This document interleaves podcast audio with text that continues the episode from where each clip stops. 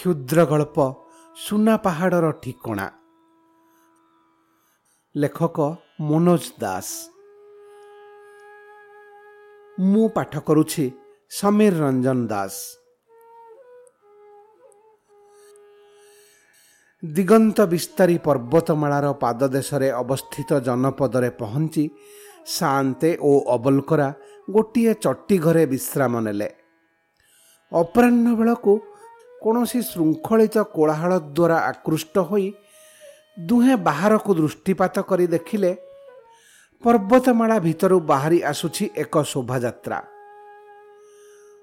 ବୃହଦାକାର ଚକା ଲାଗିଥିବା ଦଶ ବାର ଗୋଟି ବିଶାଳ ଡବାକୁ ଟାଣୁଥିଲେ ହାତୀମାନେ।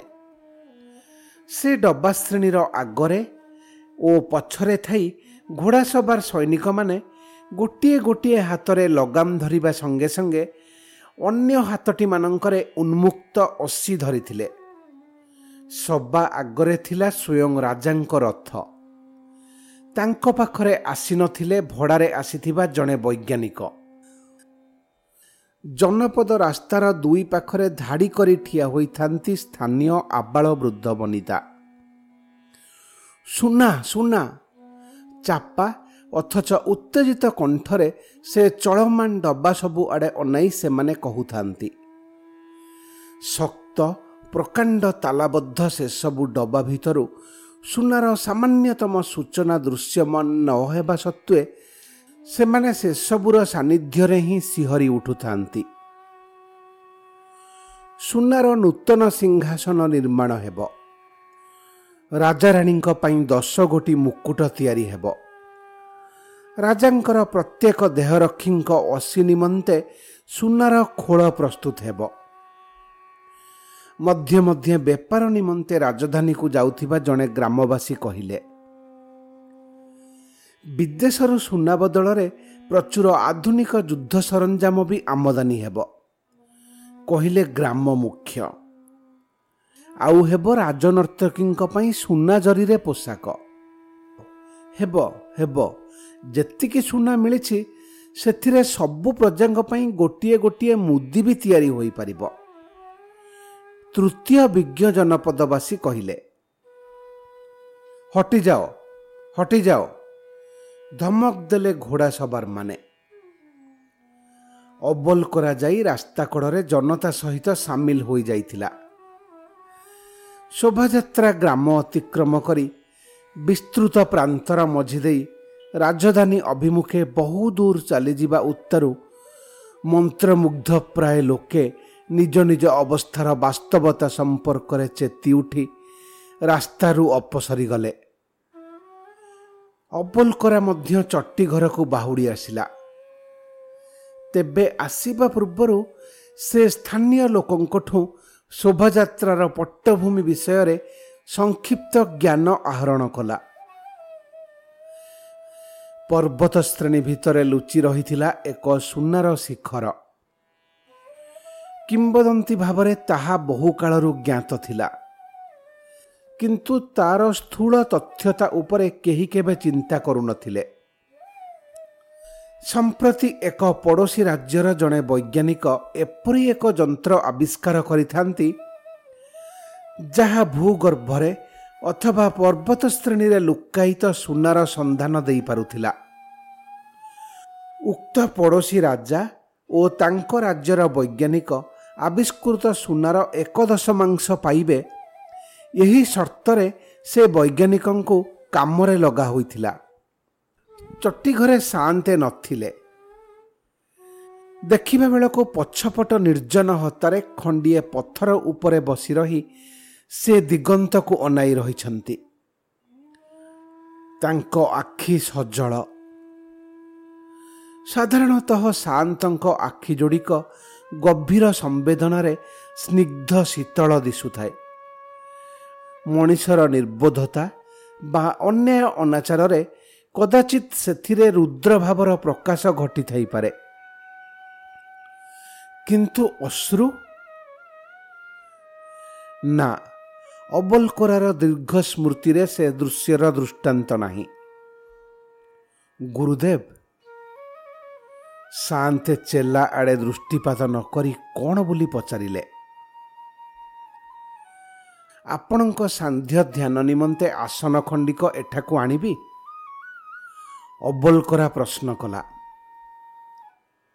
ଏ ଶିଳାସନ ହିଁ ଯଥେଷ୍ଟ। ଶାନ୍ତଙ୍କ କଣ୍ଠରେ ଏହି ନିର୍ଦ୍ଦିଷ୍ଟ ସ୍ୱର ଅନ୍ୟମାନଙ୍କୁ କଥା କହିବାରୁ ବିରତ କରିବାର ସଂକେତ। ଅବଲକରା ଚୁପ୍ ରହିଗଲା। ସେଦିନ ରାତିରେ ଶାନ୍ତେ ଆହାର କରିବାକୁ ରାଜି ହେଉନଥିଲେ। କିନ୍ତୁ ନହେଲେ ଅବଲକରା ବି ଅନାହାରରେ ରାତି ବିତାଇବ।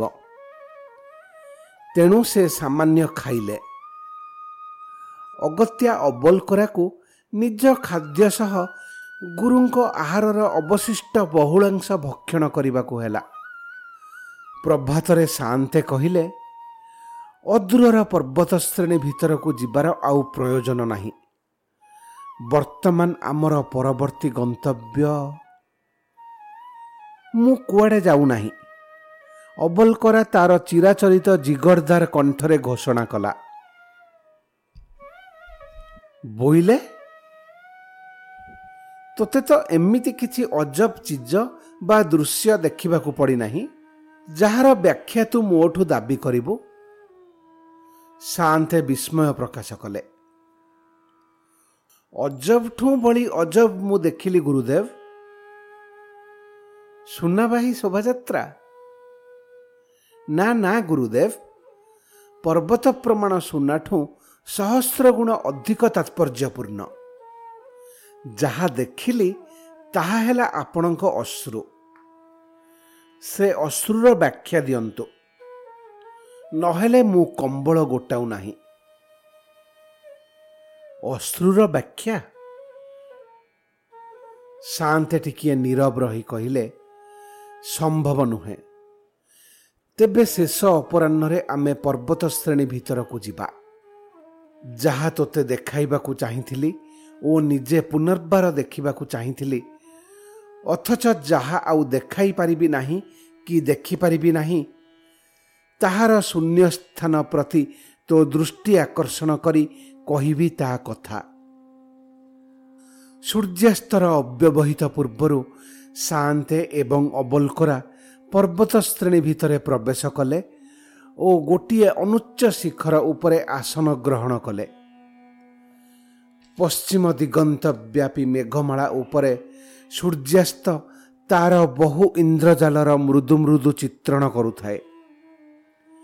ସେହି ଦିଗକୁ ଦୃଷ୍ଟିପାତ କରି ଶାନ୍ତେ ଦୀର୍ଘ ନିଶ୍ୱାସ ତ୍ୟାଗ କରି କହିଲେ ଏଠାକାର ଦିଗନ୍ତର ଏକ ବିଶେଷ ମହିମା ଥିଲା। ଏଠି ଫୁଟୁଥିଲା ଏକ ଅପରୂପ ଦିବ୍ୟ ଦୃଶ୍ୟ। ତାହା ଆଉ ପ୍ରତିଭାତ ହେବ ନାହିଁ।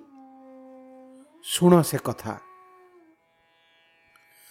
ଶାନ୍ତେ ସବିସ୍ତାର ଯାହା କହିଲେ ତାର ସଂକ୍ଷିପ୍ତ ସାର। କେଇଶହ ବର୍ଷ ତଳର କଥା।